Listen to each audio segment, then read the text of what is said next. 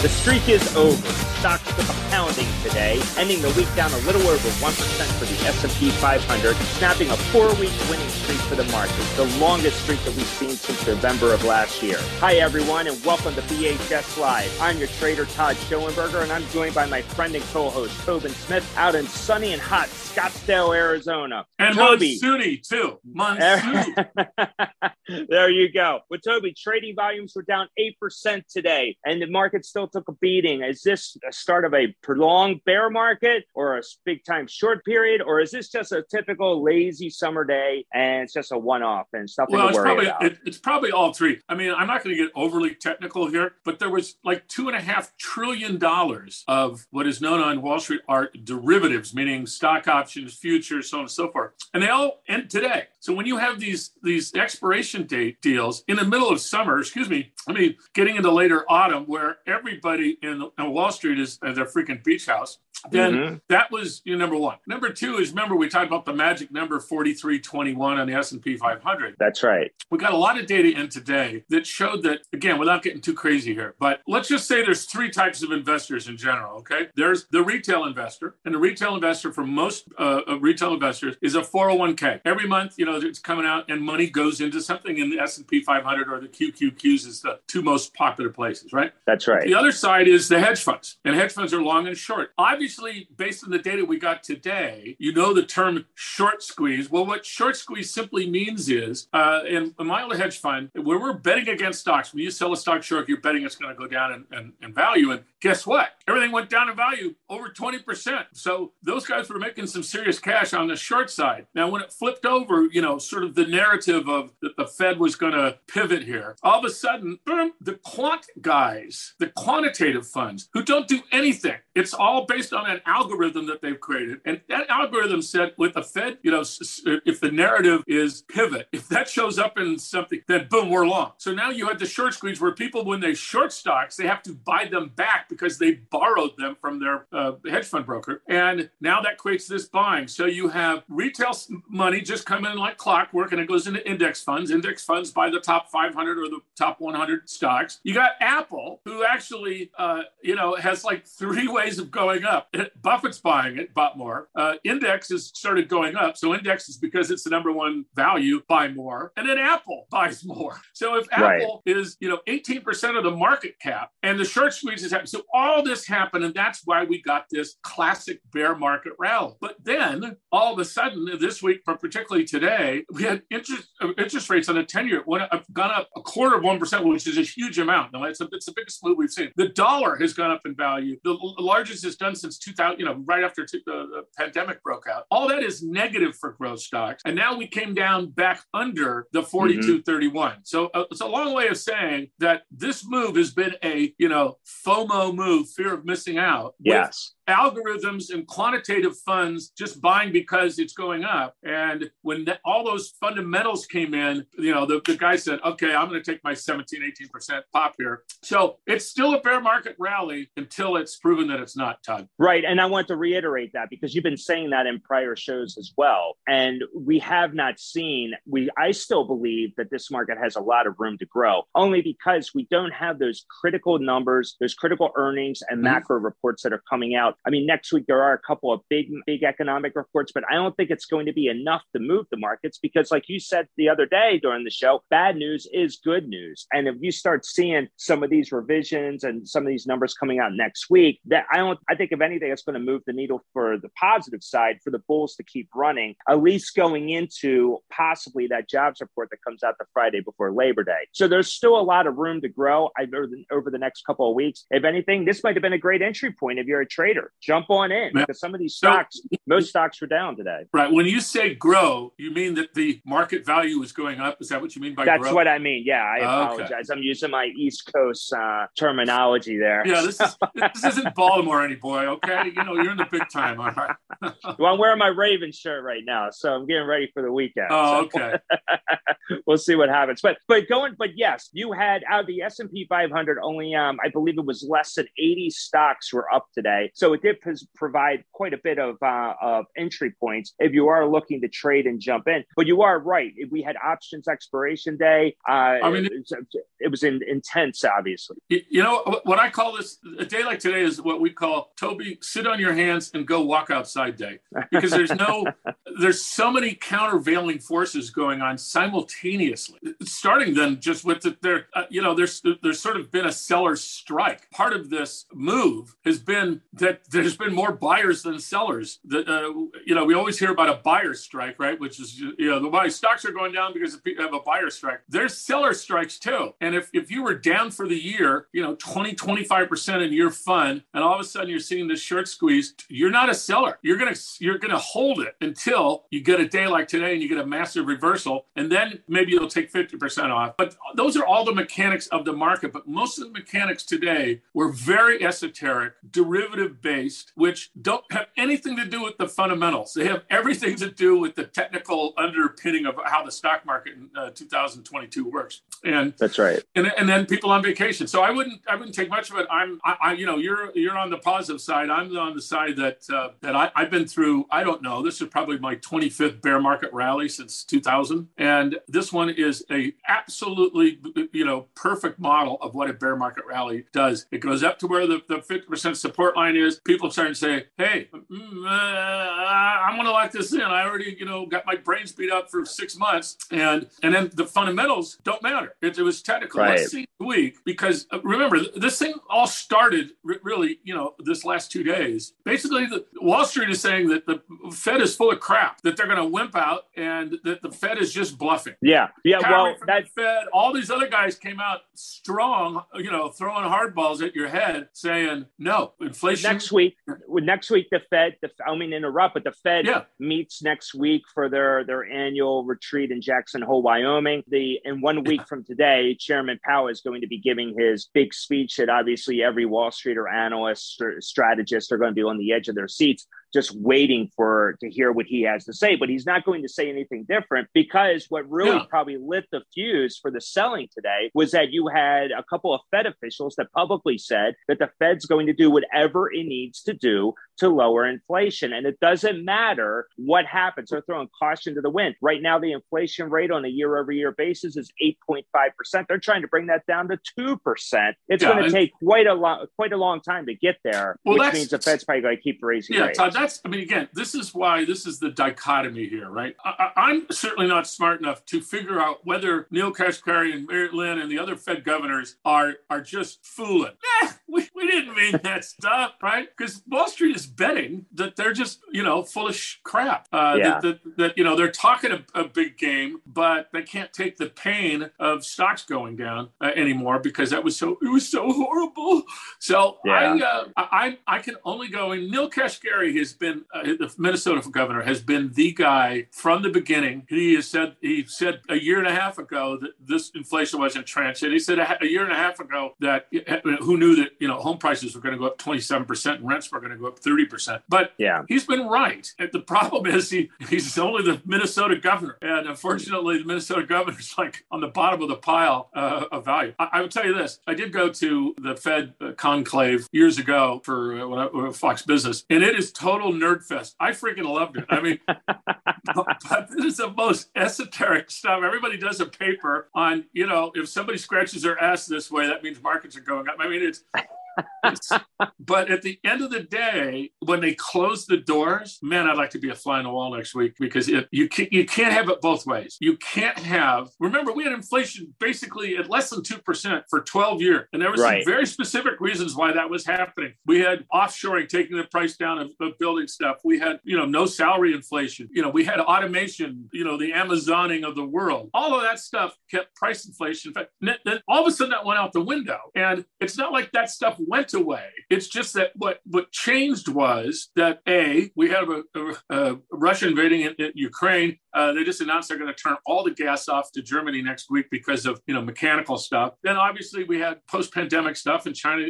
Blah blah blah. Energy prices, home prices, the stuff that's the most there. The only way it comes down is if you have an honest to god recession, not what I've been calling recession like. Um, and so you're going to have to kill two three million jobs. Otherwise, yeah. The demand. Remember, inflation is nothing more than more demand than supply. The demand is going to stay here. On top of the fact that we're maxed out in the United States on energy, we we can't push any more natural gas through a pipeline because we don't have enough pipelines. Don't get me started. We have all the LNG that we can ship is going to Europe. We, we, we used to ship 12% of our liquefied natural gas. They now get 40%. We can't do anymore. So that's right. where we're at. And so, in given those situations, you have to smother the consumer economy. Yeah. You know, lose jobs and get people yeah. fearful of losing their jobs, which then puts their hand, they put their wallet away. And that's how you get demand down. Uh, well, uh, if, Lydia, our friend Lydia Moynihan over at the New York Post had a great article yeah. today where she she did a she was reporting on a survey done showing that over half of U.S. employers plan on laying off if yeah. they haven't started eliminating uh, headcount. And and then you have a number of big name companies out there,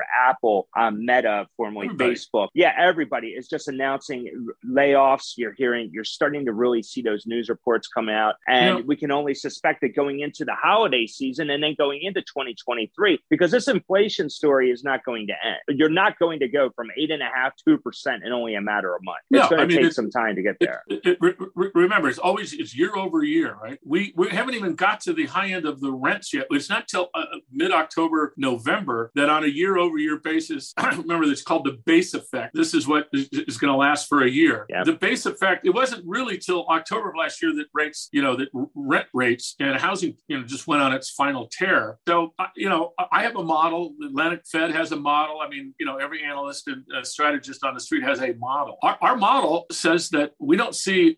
We need to get to four percent inflation to just like see the whites of the eyes of the enemy, right? And to right. get to four percent in, in inflation, we have to lose two and a half million jobs. I mean, that's that's our math. And most people, you know, who aren't just cheerleaders and just look at this rationally, uh, say the same thing. So they're in a rock and hard place. Uh, there is stuff that's tailing off. You know, August, September, October, absolutely. Um, some of the, you know, the prices, obviously gasoline prices, et cetera. But gasoline prices, energy prices are seven percent of the CPI. Yeah. Rent is and rent and, and housing is thirty one percent. Automobiles, yeah. which by the way, sales have gone to crap. I went to go look at a new car recently. That car that was seventy thousand dollars is now ninety five thousand dollars. Oh my goodness! I, I just That's had crazy. Somebody, I had somebody fix my smoker, my smoke grill, which I love to death. The last time he came in to like clean it and fix it, it was a hundred bucks. Today was one forty five. Wow, you know that's crazy. I mean, it, but it is what it is because all his costs. It is what it is. You know, yeah. so uh, you know, again, Wall Street is betting that the Fed is bluffing, right? And I don't, I don't want to make that bet. Yeah, I have to agree I, with you there. I know a lot of those guys, particularly the Hawks, and they don't bluff.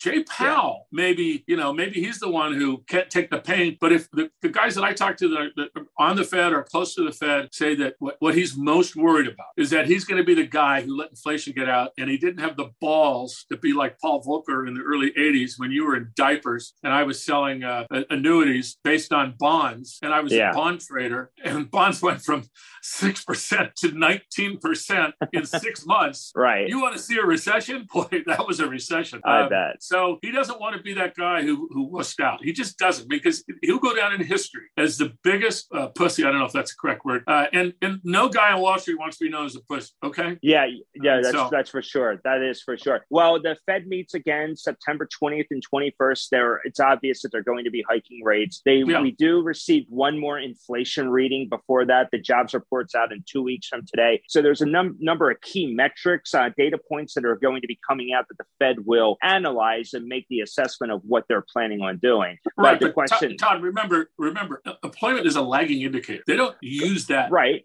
for their decision making process. Um, but they look at the jobless claims numbers. The claims numbers are, are weekly. They're going to be seeing how many Correct. people are filing continuous claims. Right. these are data points. These are points that they're, they're looking at everything. Obviously, they're yeah. looking at housing, and we're going to talk about housing later in the show. But when you look at at the housing starts that are down, home buyers, the, the sales, the transactions are lower. I mean, we're we're seeing we're They're not some lower. housing they're fifteen percent lower. Todd. that's a crash crash. That's, that's a crash. Yeah, that's a, housing's in a recession. There's no doubt. We'll yeah. get into that later on. Yeah, but there are a number of key things. So, so quickly though, going coming up next week, you still have some key earnings reports that are out there. We talked about retail earlier in the week. They still have a number of retailers that are coming out. Macy's, Nordstrom's coming out next week. Um, uh, clearly, we're going to see if people are buying for their kids back to school shopping, whatever it is. Yeah. Also gives us a little bit of a gauge. Zoom's coming out next week. Um, be interesting to see what they come out with, especially if people are returning back to the office. But yeah. overall, I don't see any key numbers or anything that's going to move the needle on the downside, Toby. I'm going to stay optimistic. I think today's a one off, and I think investors are safe to say, okay, over the next couple of weeks going into the Labor Day, this should, uh, we should start yeah, trending, I, I, uh, we'll be and, trending and, higher than we are. And I think you got a lacrosse ball into the head, and you, you can't you can't actually, you know, see the actual data that matters. A and then B, this was a short covering rallies. That's what happens in bear markets. We had six of these in, you know, after the, the bubble burst, uh, 2000 to 2003. We had six 30% moves that died. I can tell you, I used to have a lot more hair, uh, but managed money during that time. and uh, this is, is different in some ways. But of course, th- there's, you know, my favorite word, exogenous events, things that are outside of our control that we never yeah. had in, in the dot com meltdown or in the financial crisis. So, yeah. Um, and then, you know, the big one that I don't have an answer to, but no one else does, is the Fed is, you know, taking money out of the system, $100 billion a month. That started right. like two months ago. We don't have any idea. There's no model that says, well, you know, if you take a trillion dollars out of the, uh, you know, monetary system, you just took a trillion dollars out of the monetary system. So that should yeah. take demand for stocks down, you know, all, all, things being equal. So, so that's, other than that, everything is easy and uh, easy to understand. I love that. I love that. Well, I got to tell I did once get hit in the head with a lacrosse ball and it definitely wasn't fun. That's for sure. Definitely left a mark, but, um, I, but who knows? I, but I still, I'm going to stay with the optimistic tone, but all listen, right. coming up, coming up after the break, ladies and gentlemen, Toby and I are going to shift gears. We're going to be talking about the NFL. We're going to talk about streaming. Woo-hoo! Big news coming out of the uh, out of the streaming industry, talking about how they're not just taking, uh, they're not just uh, hurdling um, cable and, broad- and broadcast news, but never been done before. So we're going to get into that, and obviously um, a whole lot of other things coming in later in the show. So thanks for being with us. We'll see you after the break.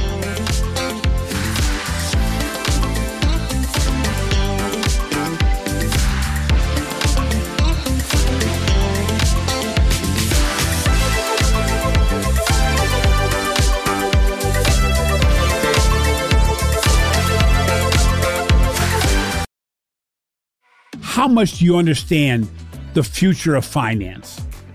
I'm Jim Marous, a top 10 banking influencer and host of the podcast Banking Transformed, where we dive deeply into the rapidly evolving world of banking and financial technology. Join me as I interview industry experts, thought leaders, and innovators as they unravel the latest banking trends, disruptions, and game changing technologies reshaping the world of finance. Redefine your understanding of the banking ecosystem. Subscribe now to Banking Transformed, available wherever you get your podcast and now available on YouTube.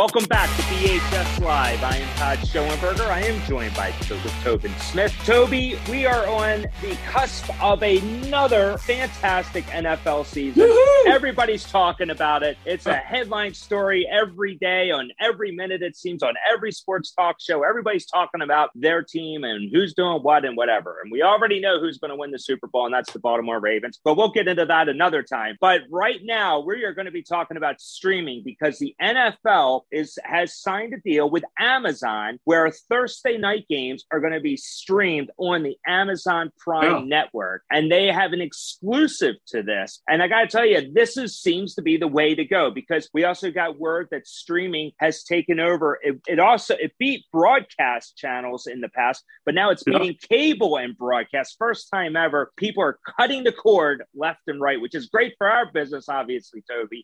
but what's what do you think? Is this is this this just a trend, short term, or is this what the future well, holds for us? All right, I mean, so so you got to have three things in your head when you look at televised sports. Number one, because it's live, you you know it works for linear television, right? Linear is is it's your you know NBC broadcast, all that stuff. Therefore, people aren't fast forwarding through the ad, and yeah. that makes the advertising that makes that advertising uh, sell sometimes at 150 percent premium to regular uh, linear ads. Uh, num- number two, and then number three, you can measure all this stuff now. You know you exactly you know what someone's looking at. It goes into their whole data file. So uh, the ad that I see uh, is different than the ads you're going to see, Todd. Um, That's right. All, and when it's streaming, you're getting the ad that the person paid the most to get in front of a 60 year old uh, dude in Scottsdale uh, who drives an X car and blah blah. You know, has all the data points. So that's why you're seeing this. The one that blew me away was seven billion dollars to the Big Ten. But right. again, if you look at it, the demographic, uh, you know, I,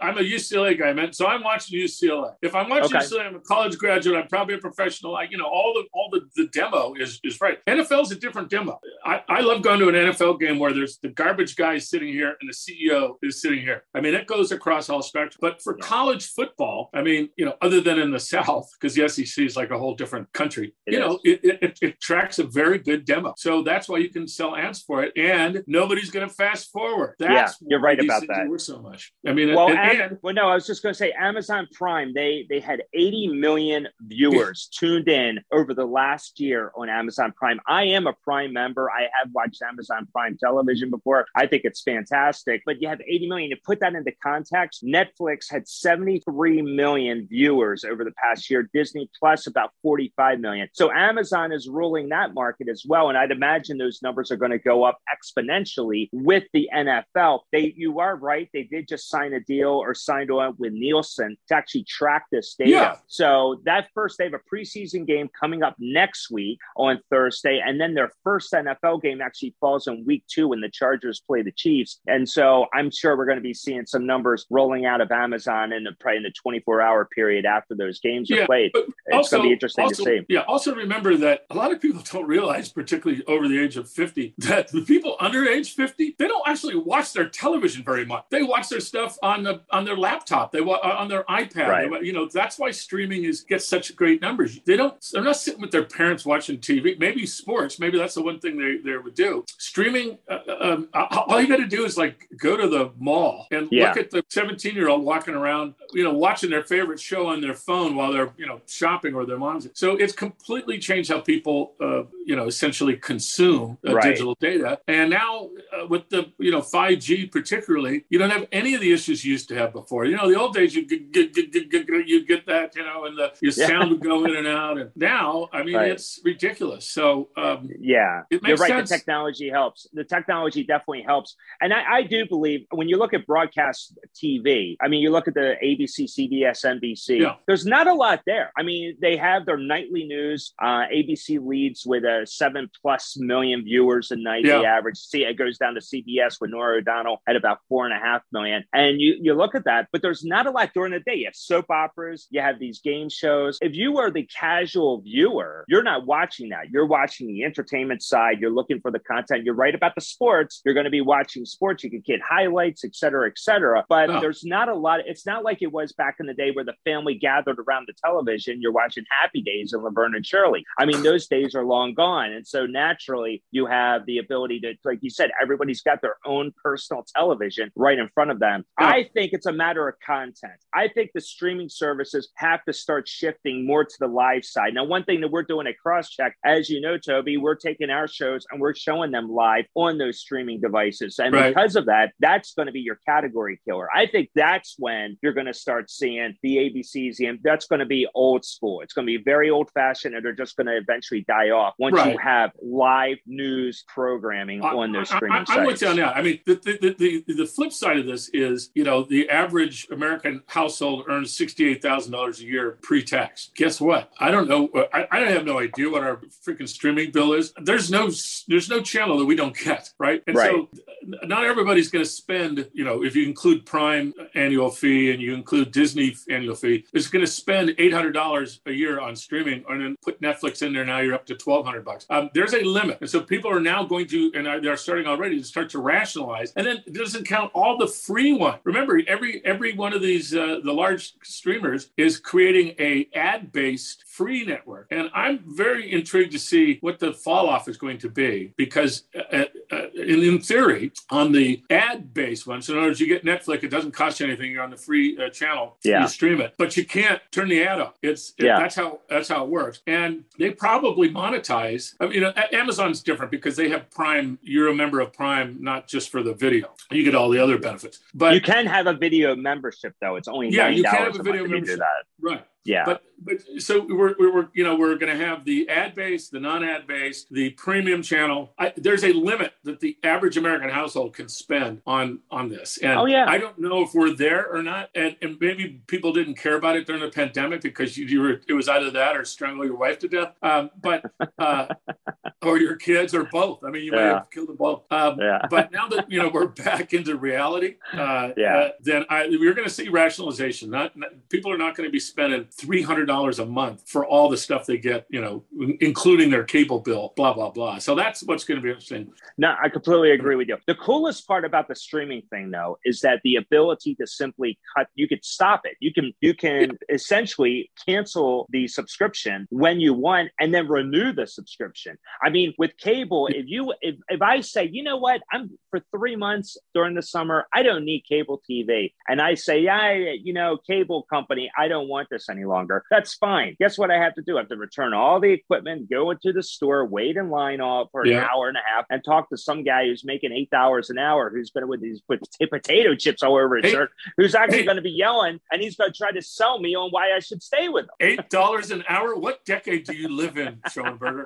Look, All I know is this: is that it's a pain in the ass because with yeah. streaming, I am in control of that entertainment dollar, and you yeah. are right. There is an amount that you're going to cap out on, but right now, people are. It's new, it's fresh, it's it's exciting. I mean, the ability to watch great content, to watch our shows on that type of streaming platform is something unheard of, and I think that's why a lot of stations, a lot of networks, a lot of shows themselves are trying to do new things by coming out and streaming yeah, themselves. The one, the one I worry about. I'm an old baseball fan. Baseball is slow. I mean, you have to be.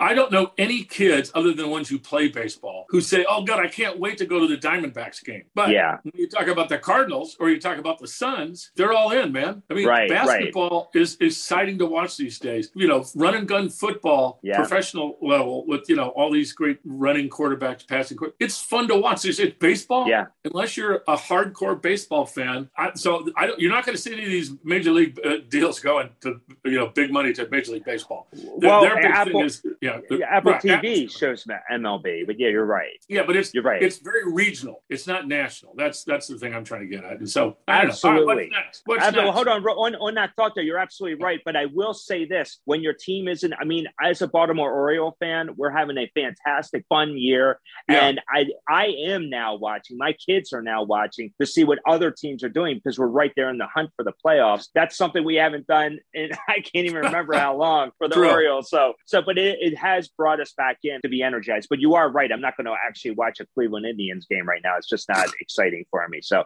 all right. So let's switch topics real quick. Okay. Madison Square Garden Entertainment. They released their earnings. Stock was up big today. The big news is they're talking about spinning off some of their prize, their, their most valuable assets, one yeah. of which is Madison Square Garden in New York City, the actual garden itself, that and the MSG network, home of the home to the New York Yankees, just talking about baseball. Yeah. And as you know, in New York, Yankees are, I mean, it's it's a, a religion there. It's so, religion. no doubt about it. So if that's going to be the case, MSG, and they start spinning off all this, would you be an investor in MSGE? Yeah, you know, I I, I probably wouldn't. Here's the thing: you have Tell the me. Dolan family, D O L A N.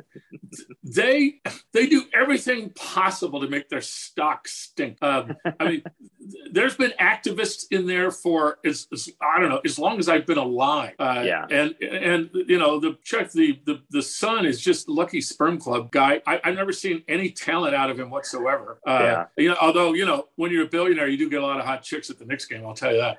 But you're, I'll tell you, who's never going to a Knicks game is you for mentioning Dolan this way. yeah, yeah, yeah. Like bar the doors. It's a venue. Uh, and the venue does real, real, well, man. I've been to some great concerts. Bruce Springsteen, Madison Square Garden, never forget. Um, Billy Joel. But, yeah. but, there's 365 days. In other words, uh, you can only like raise the price of the mm-hmm. of the uh, ticket because you can't get any more people in it. Um, and uh, you know, so it's a business that's not attractive to me. It's not a growth business uh, that that really makes any sense. They're spinning it off because they have all these shareholder lawsuits in there saying that yeah. you guys haven't done squat for freaking 15 years, so do something and they own a majority of the shares, so they, you know, they're they're coming back. But no, I think I mean I think it's dead money, uh, and the okay. yield, the yield sucks too. I mean, if it was paying a seven eight percent yield, um, yeah. all right, that's one thing. When they spin off the uh, center, the most cash flow they get, the Knicks. Do I want to own part of the Knicks? Are you kidding?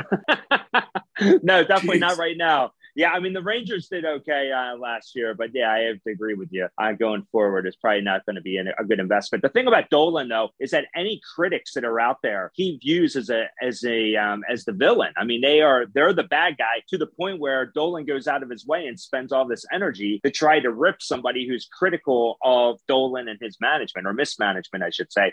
And well, the problem with that is, as a CEO, you shouldn't be wasting your time. You should be managing your company. You shouldn't be worried about what people are saying as far as being critic. Yeah, I mean, there's a reason why the stock hasn't done squat for I don't know yeah. years. It, it's just next yeah. wants to own it. I mean, it's like owning the Atlanta Braves as a limited partnership. Why on earth? I mean, unless you're a Braves fan, there's there's they're horrible investments. They're just horrible right. investments. Yeah, because you're going to be capped. There's not a lot of uh, there's not a growth strategy there. And even if your team went all the way and won the championship, there's you're still limited as far as what you're able to deliver as a business. So I completely agree with you. So for current shareholders, hopefully they sold into today's strength yeah, and got would, out of it, but would not be an investor. Yeah, absolutely. Makes a lot of sense. Okay, that's great. All right, guys, thanks a lot for for staying with us here at BHS Live. We coming up after the break. We're going to be talking about housing data. We had uh, used that, or um, I'm sorry, home sales numbers. Easy I, I can't even get so much data, so much stuff. I tell you, it's going around and in on Wall Street. It's definitely not a sleepy August for us, that's for sure. But uh, we have housing data that is really showing us that that the housing industry is in a recession. We also have a warning sign for the lenders that are out there. A lot of them are going broke, but we're going to talk about that after the break. So please stay with us.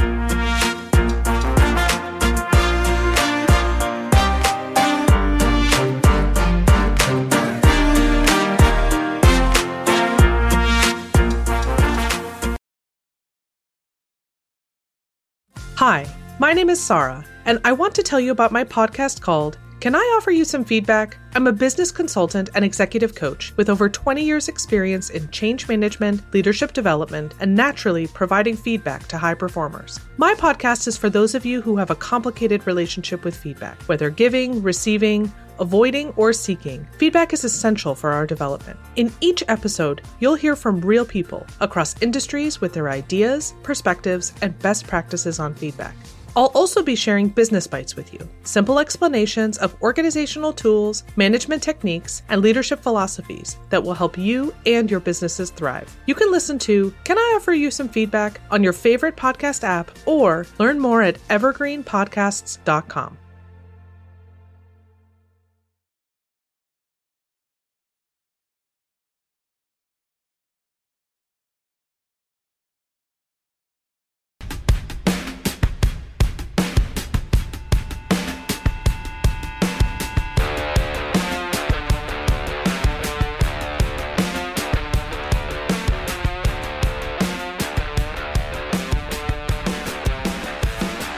Welcome back to BHS Live. We do appreciate everyone for joining us and also listening to us the, on the Evergreen Podcast Network or any of your uh, favorite podcast channels. But uh, right now, Toby and I are going to be talking about housing, the housing sector. We actually saw home sales down nearly 6%, Toby, in the month of July. Then, and a year over year basis, down 20%, which means the housing sector is officially in recession territory. Right. What do you think? I mean, is this a trend or are we going to be seeing just the worst of the worst? and it's 2008. Well, once no, again. I mean, remember 2008 was you know almost purely because we created. And I come from Southern California originally. In Southern California, particularly in Irvine, California, they created the subprime mortgage, which uh, as we got into like 2005, basically, I always like to say, when the strippers in Vegas have three different houses that they bought.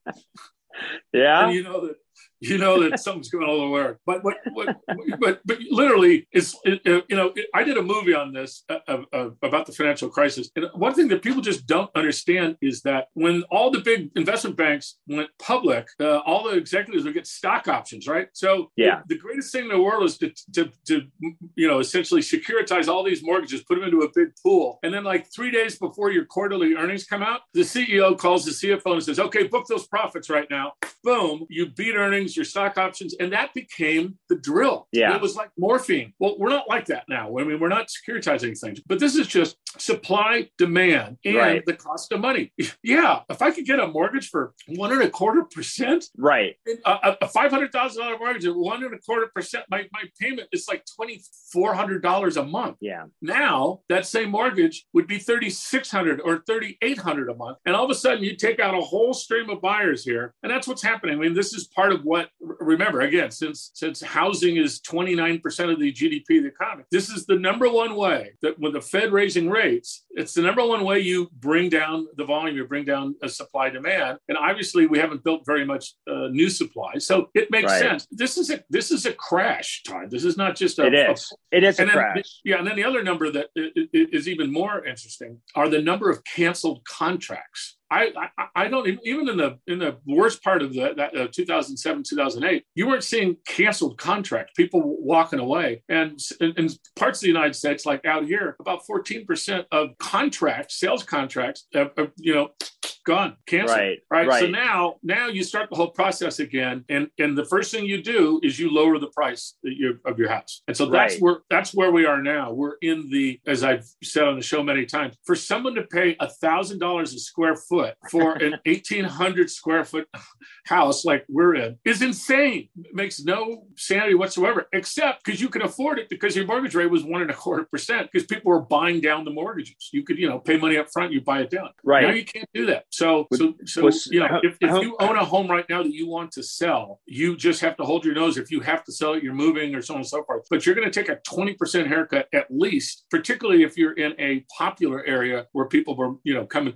Anybody who is selling their house on the coast. I told you about Park City. They called the, the people COVIDians. The people yeah.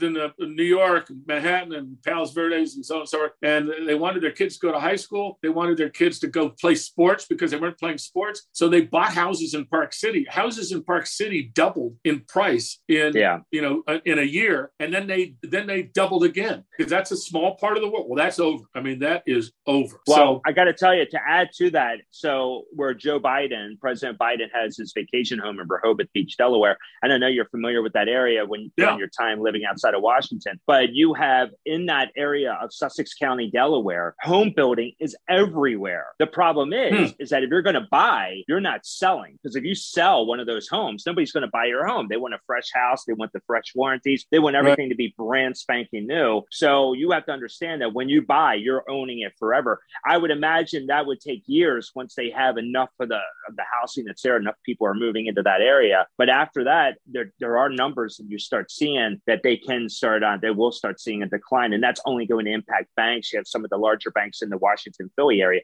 But like you said, that's one area. But right now, nationwide home sales, this is the slowest pace that we've seen since November of 2015. And you are right, it is a crash. And you have to only suspect with mortgage rates at 5% right now that they're going to continue to rise because the Fed is going to keep hiking rates. So then for the housing industry, and we talked about it before. Are you a buyer in home builder stocks right now? Yeah, no, no. I mean, we've been actually we've been short them, and for a variety of reasons. I'll tell you the flip side to this, however, is that uh, mortgage REITs pay very high yields, 11, 12 percent yields, and typically they go down in value when interest rates go up, uh, and they go up in value when interest rates come down. I, I don't get it too confusing, but but right now there's some great mortgage REITs. Uh, one's called Rithm. It, it used to be a different name. They changed their name. I think they went on a LSD trip and they decided to change the name for the stock. But RITM is a ticker symbol, and they own a, a, a, significant amount of mortgage servicing rights called MSRs. And mortgage servicing right when rates go up, people don't refinance. Well, if they don't refinance, th- those mortgage servicing rights go up in value. So the way we're playing it uh, is owning Rithm, RITM. It's paying us about uh, 11, 12 percent yield. Chimera nice. CHIM is paying us about a 12.5 percent yield. Very and nice. they're going up in value. So there is a way to benefit from it. Uh, but on the reverse side, if, if, if when interest rates go up, then the other mortgage type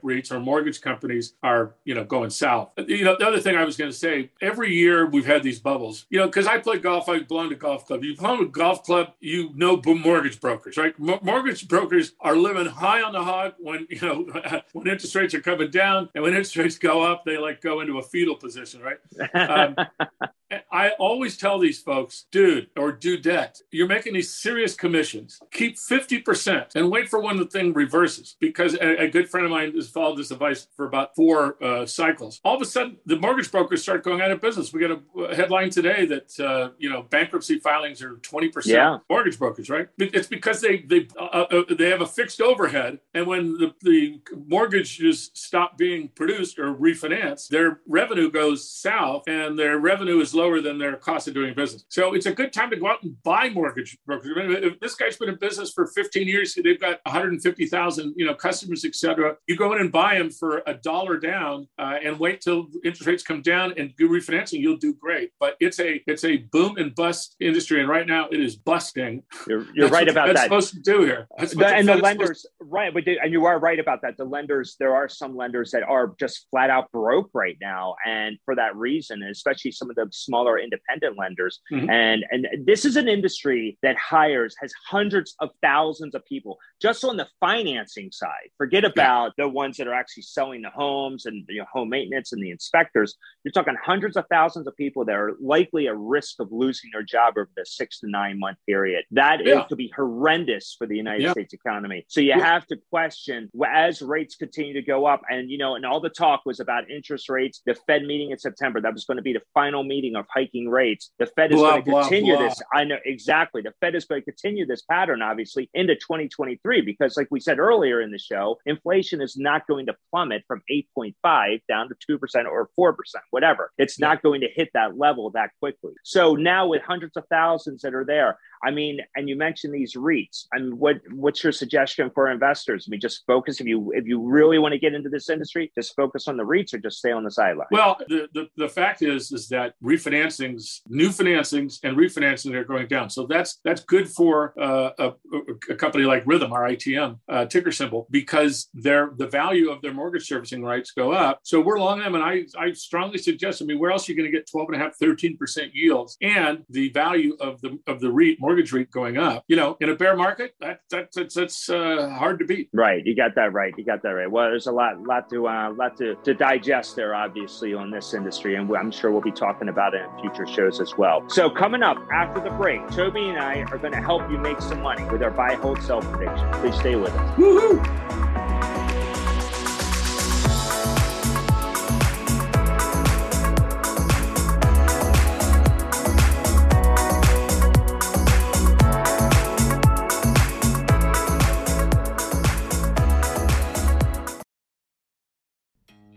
Did you know virtually all vessels traveling in the U.S. have to be American built, owned, and crewed? That's thanks to the Jones Act, which is the bedrock of the American maritime industry. On the American Maritime Podcast, we cover the topics that matter most to the 650,000 men and women of American maritime while also being accessible for the average listener to learn about this industry. Every episode features a new guest, including congressional leaders, senior military officials, leading policy analysts, and other experts. Come aboard and listen wherever you get your podcasts or watch on the American Maritime Partnerships YouTube channel.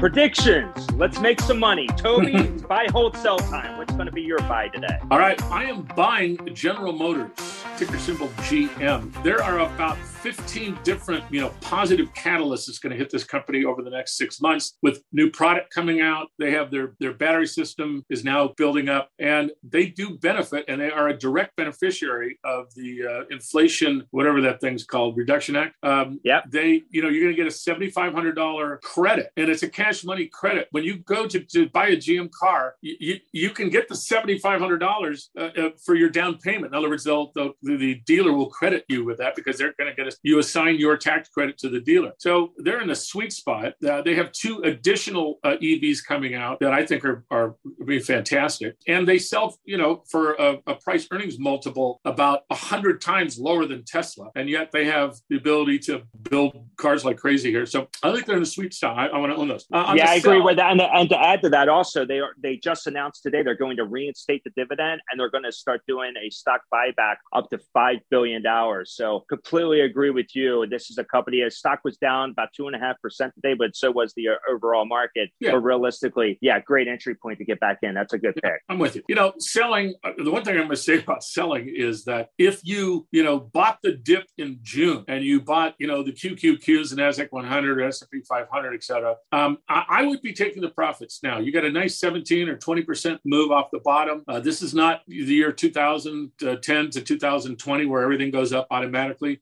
Stock market on average is seven and a half percent return. So if you got a 17 or 20 percent return on that, I would I would be selling those stocks because uh, it just doesn't make any sense at this point. Uh, and in, in, terms of a holding, I um, you know I've been talking about LNG a lot, and we've recommended you know ticker symbol EE, which is an, a floating LNG company. We've, we've recommended LNG, which is the big guy. I would definitely be holding these guys. They are up. Uh, EE is probably at 25% since we talked about it. Um, FLNG is another one that I recommended that's up about 40%. Yeah. But hold them. I mean, Russia just came out and said that they uh, now are going to mysteriously have mechanical problems in Nord 1. So now Europe is, you know, uh, yeah. going to hell in a handbasket as we go into winter. LNG is not over expensive. We're talking at, you know, six PEs, four PEs. And so I'd hold them all. And if you don't have them, probably the one I would buy now is GLNG, which is another uh, player, Golar, because they have a piece of everything. Uh, but we're making nothing with money of those. We're getting ridiculous on, on uh, FLNG. We're getting about a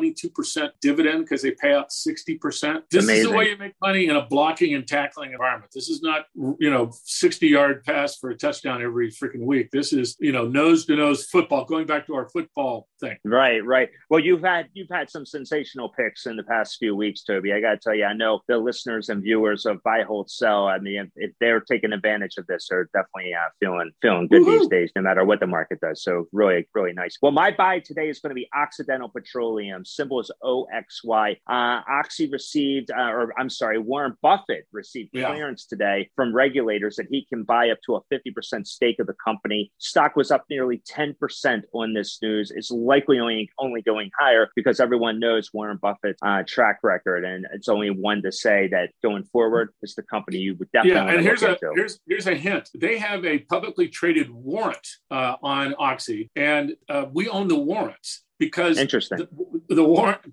goes at, at about fifty dollars, and every so if if Oxy was up, uh, it was up eight percent. Don't don't be silly today. They're only up eight percent, but the warrant was up sixteen percent. Okay. Aha. Uh-huh, okay, I stand correct. Yeah. So so it's you get more leverage, and it doesn't cost you anything to do it, and you have the right to convert the warrant into Occidental at fifty bucks. So it's like win win. So that's how we're playing that. But I, I, like your pick there. That's a good one. Actually, up nine spot eight eight percent to be technical. Okay. Too. All right, Just wanted to let you know. There you go. Unscrew me. There you go. There you go. All right, my hold of the day has got to be Ford. I want to stick with the auto industry. Going back to your GM pick, I see Ford. I love the dividend yield at three point seven percent. Obviously, their growth in the um, mm-hmm. in the uh, EV space is a big thing for me, and plus that tax credit, like you mentioned earlier, is going to be one. If you're a, a holder of Ford or you're a shareholder, definitely hold on to it right now. If you want to add to the position, that's fine. Definitely that would not Mustang recommend selling EV, now. Uh, that Mustang EV I've driven, it is fantastic. Is it? It is uh, the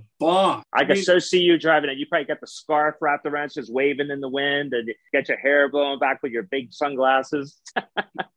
no, you got me down to a T. what a look that must be. That's fantastic. I love it. I love it. All right, your the sell of the day um, has got to be Starbucks. They're obviously their CEO there is in turmoil. They have a, a new, I mean, Schultz is working as an interim CEO, but they still need a new CEO. And then they announced today, this afternoon, that their COO is actually stepping down from the company. That says to me, when you have crisis that's taking place in leadership, that's never going to be good for the company. Not to mention the fact that they have so many labor unions. These little shops are turning into unionized little businesses. And then there was a judge in Memphis, Tennessee, that actually ordered Starbucks to rehire all the people that they had just fired because they wanted to start a union. So you're going to see a lot more, a lot of yeah. cases like that going nationwide. Doesn't bode well, very well for for Starbucks, especially for a, a Howard Schultz who is so anti-union. He's not willing to work with his with his employees. So, so Tom, it's going to be interesting to see what happens. I'm confused. I, how long we've been doing this show? How many times have you recommended to buy Starbucks and then sell Starbucks? I, I'm completely confused. It's probably a handful of times, but you know we're traders though. So if you're following this platform and what you're doing, we're telling you when to buy it, when yeah. to sell it. I mean, these aren't you know this isn't like a, a set of baseball cards where you buy it and hold on to it forever. I'm trying to give you good advice. One thing that I didn't mention, and we should do as a follow up, is Target. Target did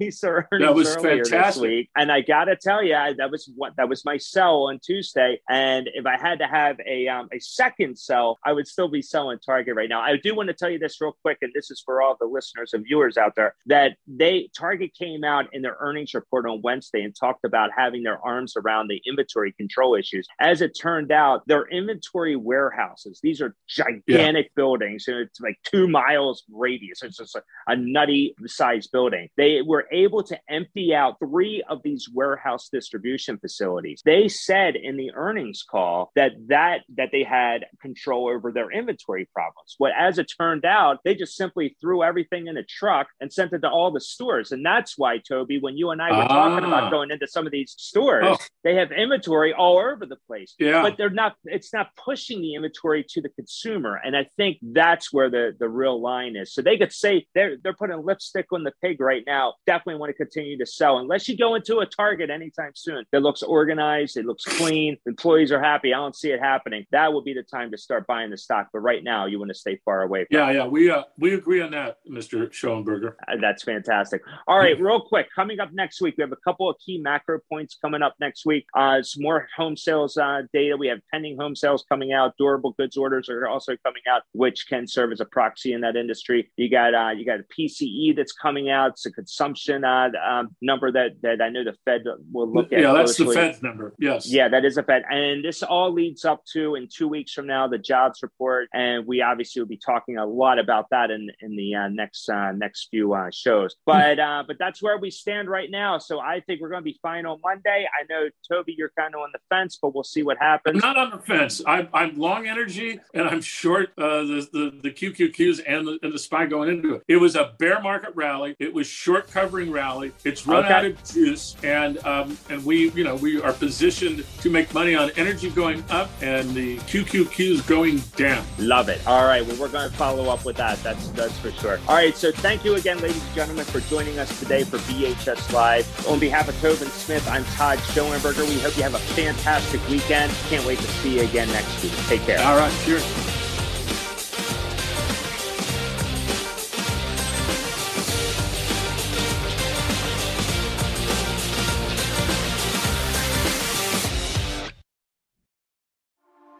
A news story gets shared by a friend on social media, or you catch a tweet that really makes your blood boil. But how do you separate fact from fiction? That's the premise behind Disinformation, a 10 part series from Evergreen Podcasts and Emergent Risk International coming this fall. Tune into Disinformation wherever you get your podcasts, and remember don't believe everything you read.